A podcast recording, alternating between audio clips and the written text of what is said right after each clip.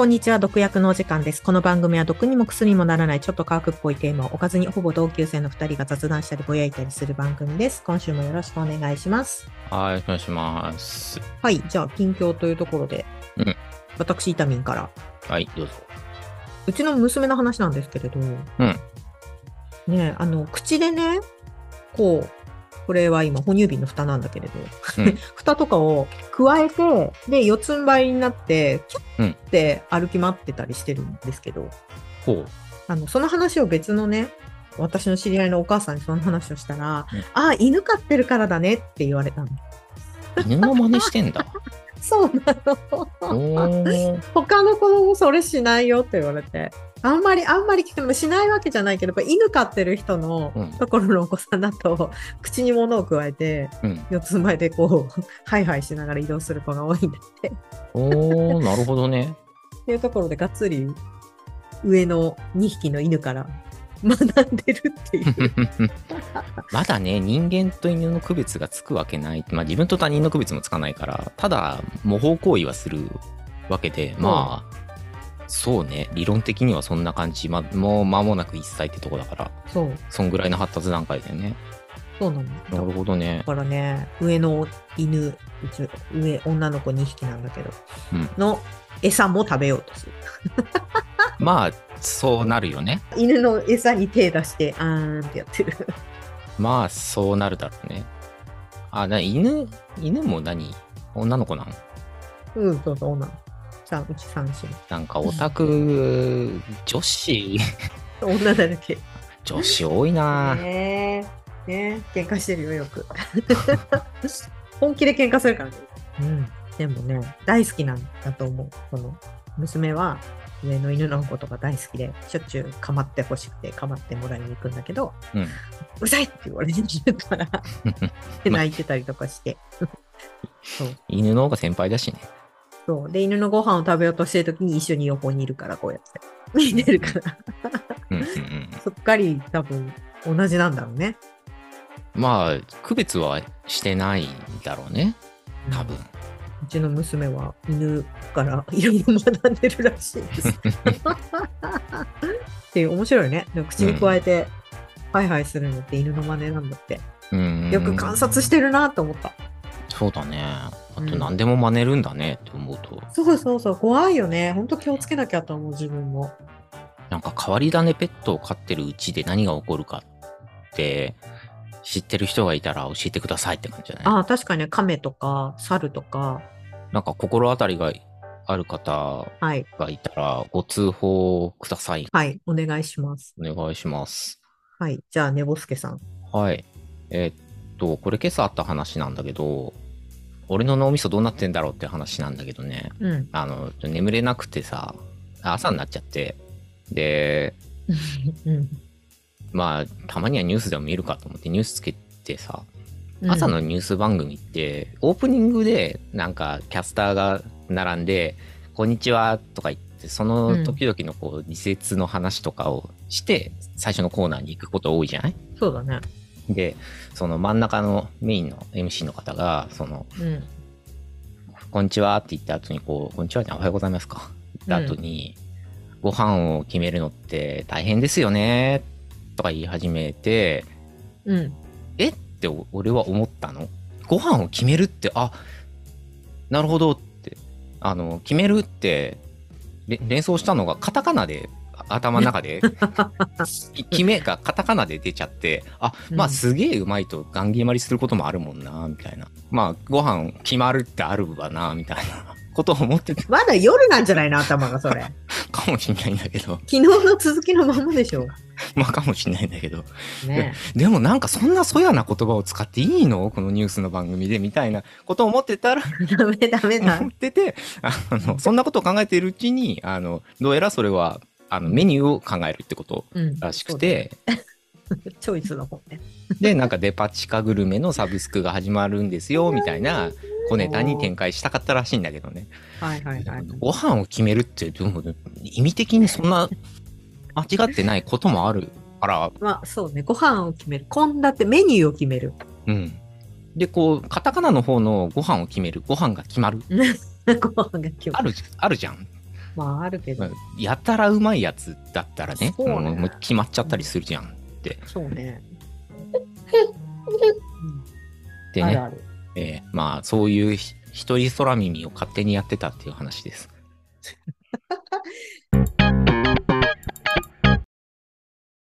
今日は、読書感想会。感想会。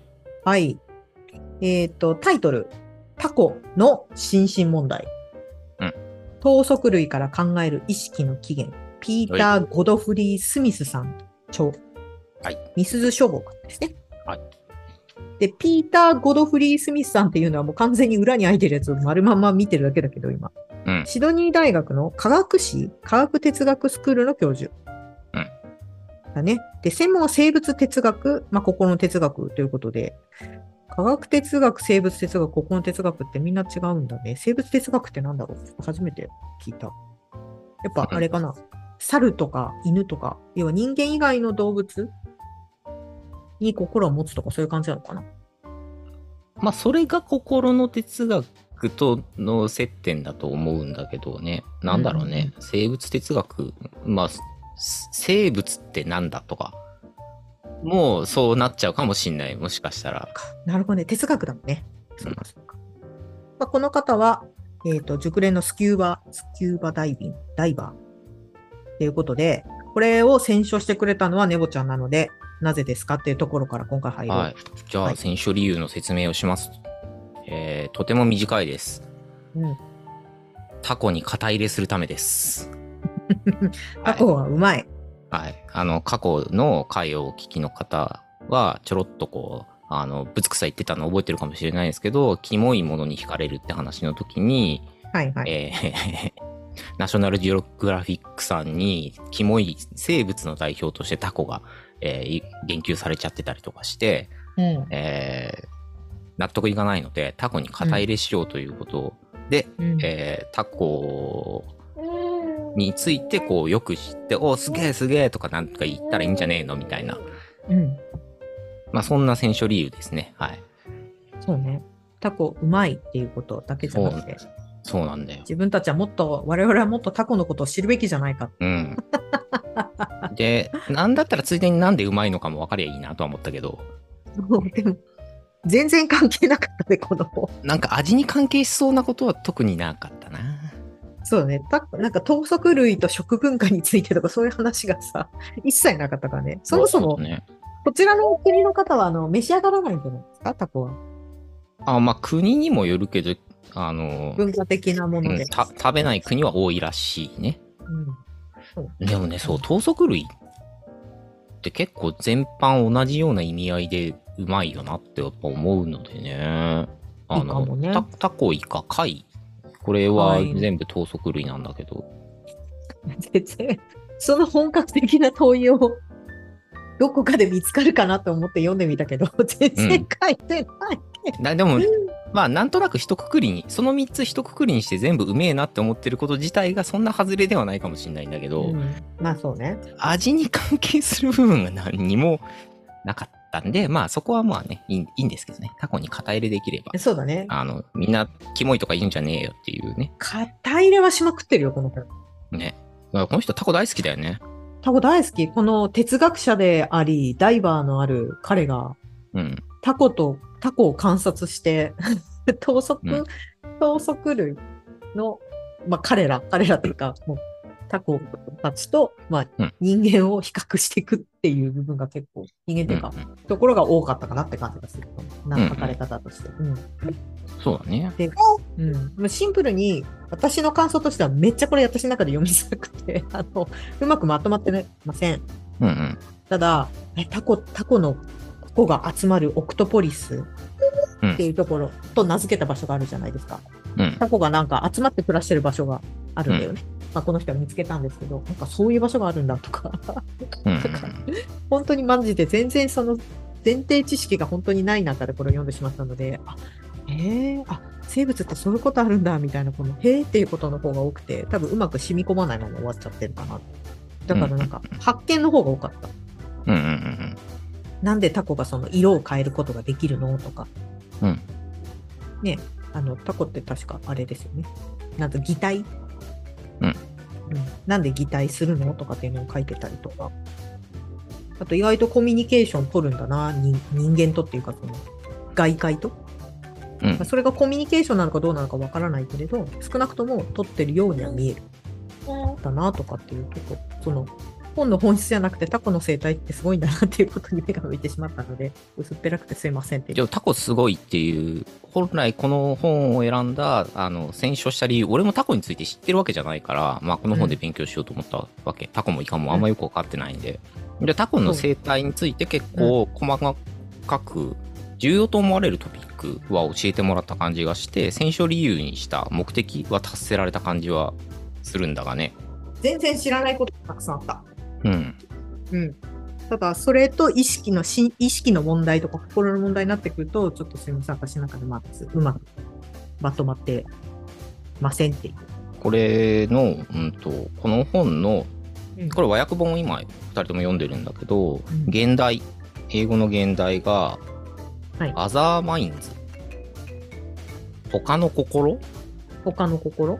うんあ、本当だ。心って人間にしかないっていうもしくは人間に近づけば近づくほど心らしきものがあるだろうっていううなんとなくの前提を置いちゃってるけどそんなことねえっていうのがこのタイトル振り返るとよくわかる、ああ、確かにね。で、うん、そう英語の副題が The Octopus, the Sea and the Deep Original of Consciousness だから。またそれでちょっと違うね。あ、でも、あれで、あの、Deep Origins of Consciousness。Consciousness は、えー和訳すれば意識、意識、意識、意識。うん。意識なので、えーサブタイトル部分は現代化外れたタイトルは付けないようにしてくれたっぽいんだけどね。うんうんうんうん。うん。でもまあ、日本語のタイトル、タコの心身問題っていうのを、まあ、内容を読むと確かに、あの、結構バッサリとこう、うーん、心と体を分けて考えるっていうのは姿勢の人々にもすごく。染みついてしまっていて、こういうの心身二元論っていうんだけど、はいはい。ちょっとそれは行き過ぎかなっていう感じで、二元論的に考え方を徹底する研究者って今あんま多くないのよ。うん。で心と体は一体であるっていうのを心身一元論というんだけど、まあ若干そっちに寄った考え方をすることが割と多いっちゃ多い。増えてきた。一緒なのか別なのかっていうことをいちいち問題にしてないので、うんうんうん。あの、どっちで考えた方が実態に近いかっていうので、自然に一元論っぽいうん。考え方を前提とする研究者は、あの、近年多い。近年って言ってんのはこの、まあ、100年とかだけど、はいはいはい。そうね。うんなんかっ、ていう感じなんだけど、普通の人が読む本としては、心身問題ってしてくれてる、うん。あの、和訳本のタイトルはいいうん。と思うなって、あの、一元論的な、若干そっち寄りの考え方がもう普通にスッと入ってくるっていう立場の人じゃない人も世の中にはいるから、はいはいはいはい。心と体は別ですって、えー別ですっていうのは、えっと、そういう立場の人は魂が存在するっていうパターンうんうんうん。として、あの古くからいたので、はいはいはい。で、魂があるかないかについて俺はあの特に何の意見も持ってないけど、あの、まあ、いるじゃん。すごくいっぱいいるじゃん。そういう人っていうのがあるので、いい和訳タイトルだなと思ったよ。なるほどね。うん。うん。でも英語のタイトルの方にも注目してあげると、より、お、だねみたいな感じ。読み終わった後に振り返るとね。そうだね。うん。このなんだっけ、後半の方めちゃくちゃさ、概要となんか、あの、注釈うんうん。ってすごい多いじゃない結構多い方だと思うんだけど。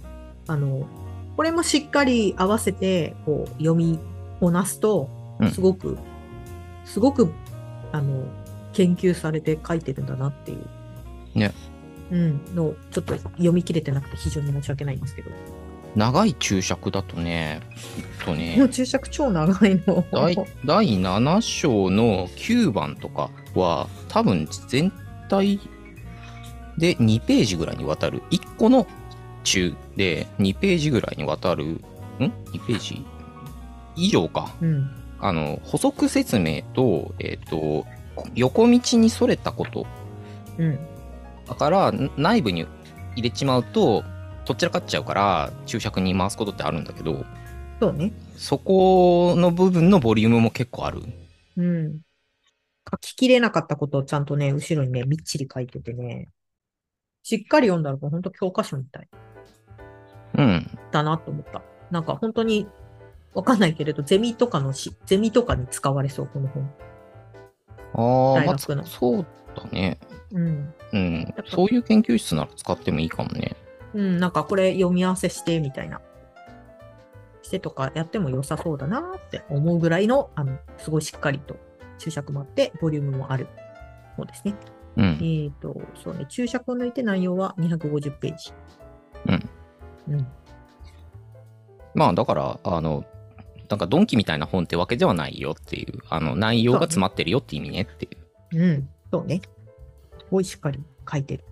なただ、やっぱ哲学の本だっていうことと、こういう本って私、自分の反省でもあるんだけど、ちゃんと書いて、一回頭の中を整理するために一回図にしてまとめないと私の中でこれまとめられなかったんだなってすごく思った。うんうんうん。超読むの下手くそ。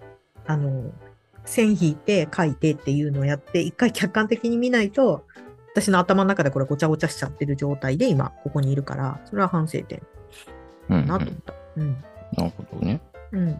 ただ、あの、この前、この前、だよね、進化論読んだじゃない、う進化の話はちょっとリンクしてるよね。やっぱり。そうだね。一部進化についての理解がないと、あの、うん著者の主張が通らないうん。から、うんあの、進化については割と、うん、そこそこ説明を、私服を割いてるところではあるね。うんうんうんうんうん。うん。あ、まあ、そっか。あの、お聞きの方向けにこの本のタイトルばっかりいじっちゃってたけど、全体の内容？一度全体的にこの本、どんな感じの本なのかっていう内容をネタバラしするのは良くないけど、ばらさない程度に、あの、言っとくと、この、お、娘ちゃんからの愛の手がね、こういういいタイミングで入ってくるとね、編集の時ちょっとね、ニヤッとするんだよね。あ、これこのまんまこの位置で、あの、相づちだ、みたいなね。うん。全体のあ今聞いてるからね。うん。で、えっと、そうそう。ねうん、わかる？わかるかい？そうなのよ。そうなのよ。で、えっと、著者は、えっと、ダイバーもやっている方で、えっとうんうんうん、海底に潜って、えっと、タコがいっぱい密集する珍しい場所。タコって密集しないんだけど、普通。密集してる珍しい場所がある、あるよっていうことを紹介して、以降それに、あうーん、そう。です。そう。うん。イエスイエス、それそれ。うん。で、あの、そのタコが密集する場所に潜ってったっていうエピソードを織り交ぜながら、だから要所要所も一章あたり、えっ、と、必ず1回ぐらい出てくるようなイメージで、それを織り込みながら、その観察をそこでしましたっていうはい個人的体験、あとはその、うんそれをつながりとして、えー一緒に観察研究をやっている研究者との語らいなんかも、あの、やっぱ体験的エピソードとして織り交ぜながら、えー全体の軸としては、生物の一番、あの、現象的な状態うん。から、えー通常はこう考えられて、えー意識っていうところまで、えーと進化が形成す、進化的に形成されてったんだよって考えられがちですねって一般論を紹介し、かつ、その後それの反論、自分の主張みたいな。うん。まあ、まあこんな感じの組み合わせで、えー各章が進んでいくうん。感じだね。うん。で、最初は、あの、本当に現象的な、えー生物の分類上の話とかから始まり、だんだんねすご神神経系の形成の話になっていったりっていうのは、これ進化の時間軸を追っていって話して、そうね。最最初は動物の歴史っていう章がありますからね。うん。うん。っていう感じで、えっ、と、後々の話を分かるための知識のインプットをそういうダイビングのエピソードと交互交互に話しながらインプットしてくれるスタートにそうだね。うん。なっていって、んで、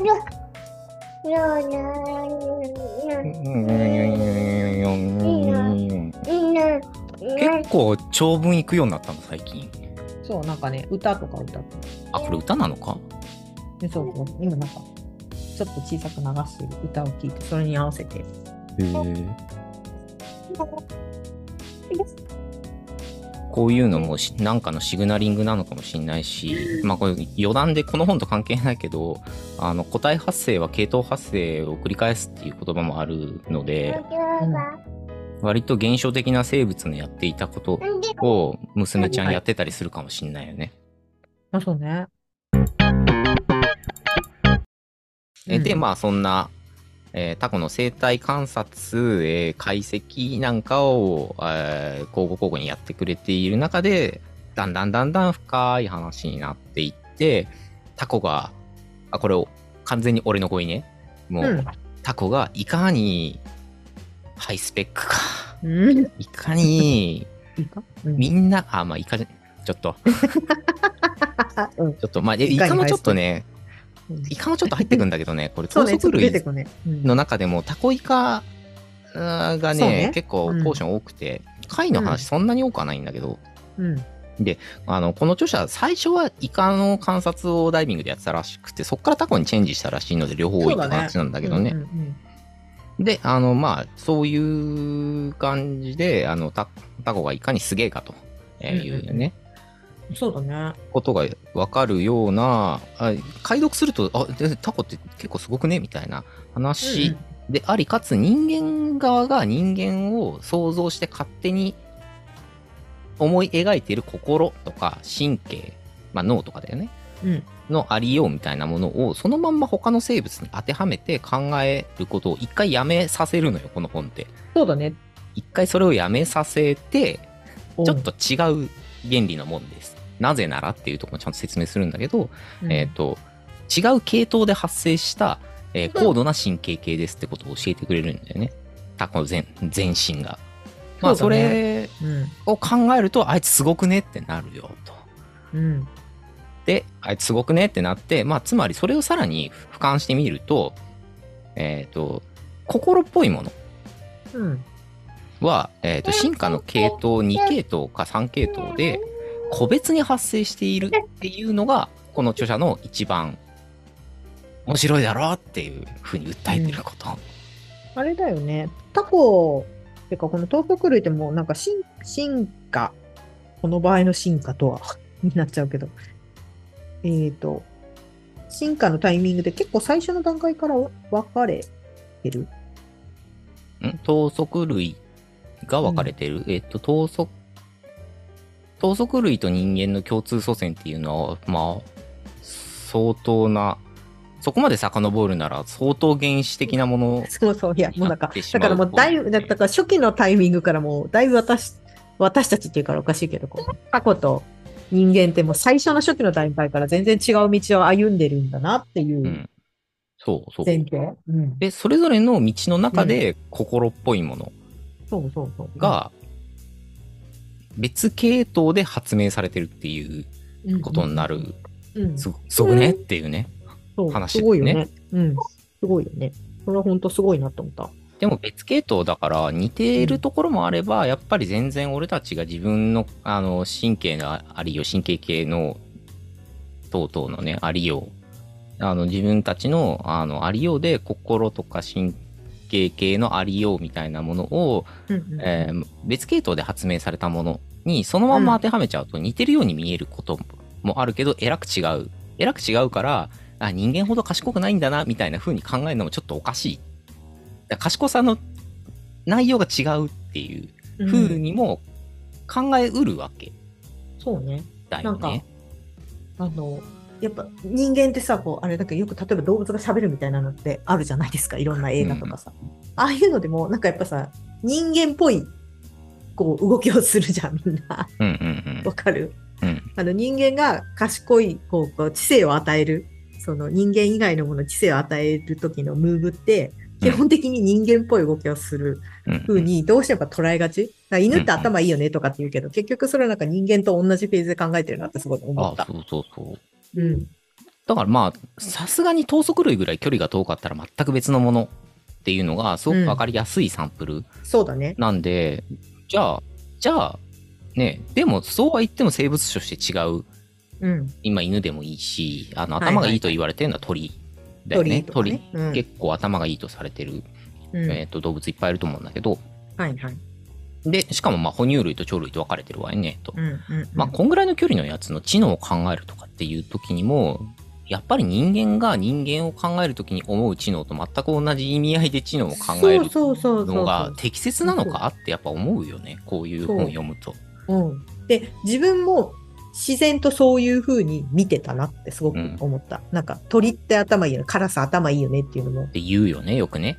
結局うちらと同じ頭の良さみたいなさ、なんかあいつら、そうそう。あいつらなんか同じ人間を覚えてるとかっていうじゃん、そのうん。なんか餌の隠し場所を覚えてるとかさ、うんそれも人間が思う記憶だろって。そうそうそうそうだなって思ってて、で、それに当てはめて、そう考えると、え、なんか、言葉あれかもしれない。鳥のくせにすごいみたいなさ。ああ、でも、言外に入ってるよね。鳥のくせにすごい、犬のくせにすごい。そうそうそう。かっこそういう風に自分が無意識でつけてたなっていうのはすごい思っうん。て、なんて人間って進化の最終形だと思ってんだろうってすごい思った。どこまで行ってもその思い込み抜けらんない。抜けらんないというか、今、今のところ抜けてないって言った方がいいのか。うん、抜けてない抜けてない。抜けてないし、それがあまりにも無意識でやりすぎてる。だからこういう本とか読んで、あのね、違うよねっていうのに言われないと、本当そうだわっていう。うん。ね。人間様だったわって思ねこうやって先入観外していかないと。う。うん。で、そんなことを、こう、ね、なんていうか、少しフラットに、まあ、ファクトを見ようと思うんだったら変なバイアスは持ってない方がいい。には、まあ、はい。まあ、持たないに越したことはないので、とりあえずフラットに視点をさせてくれるっていう意味。で、えっ、と、まあ、そういう意味ですごくこう、哲学してるなって感じは。ある、そういう人文的アウトプットを得たいっていう人うんなんかも読んでもいいかも。まあ、もちなんか、やっぱ、内容、書いてる内容は、やっぱ、理系に親和性の高い人の方が読むのは楽かもしれないんだけど、まあ、読書案内として言うならば、あまあ、今みたいな観念を外していくような、あの、こう、効果もあると思うんで、そうだよね。うんこういうあの、文系の方でもうん。おすすめをしたいとこではある。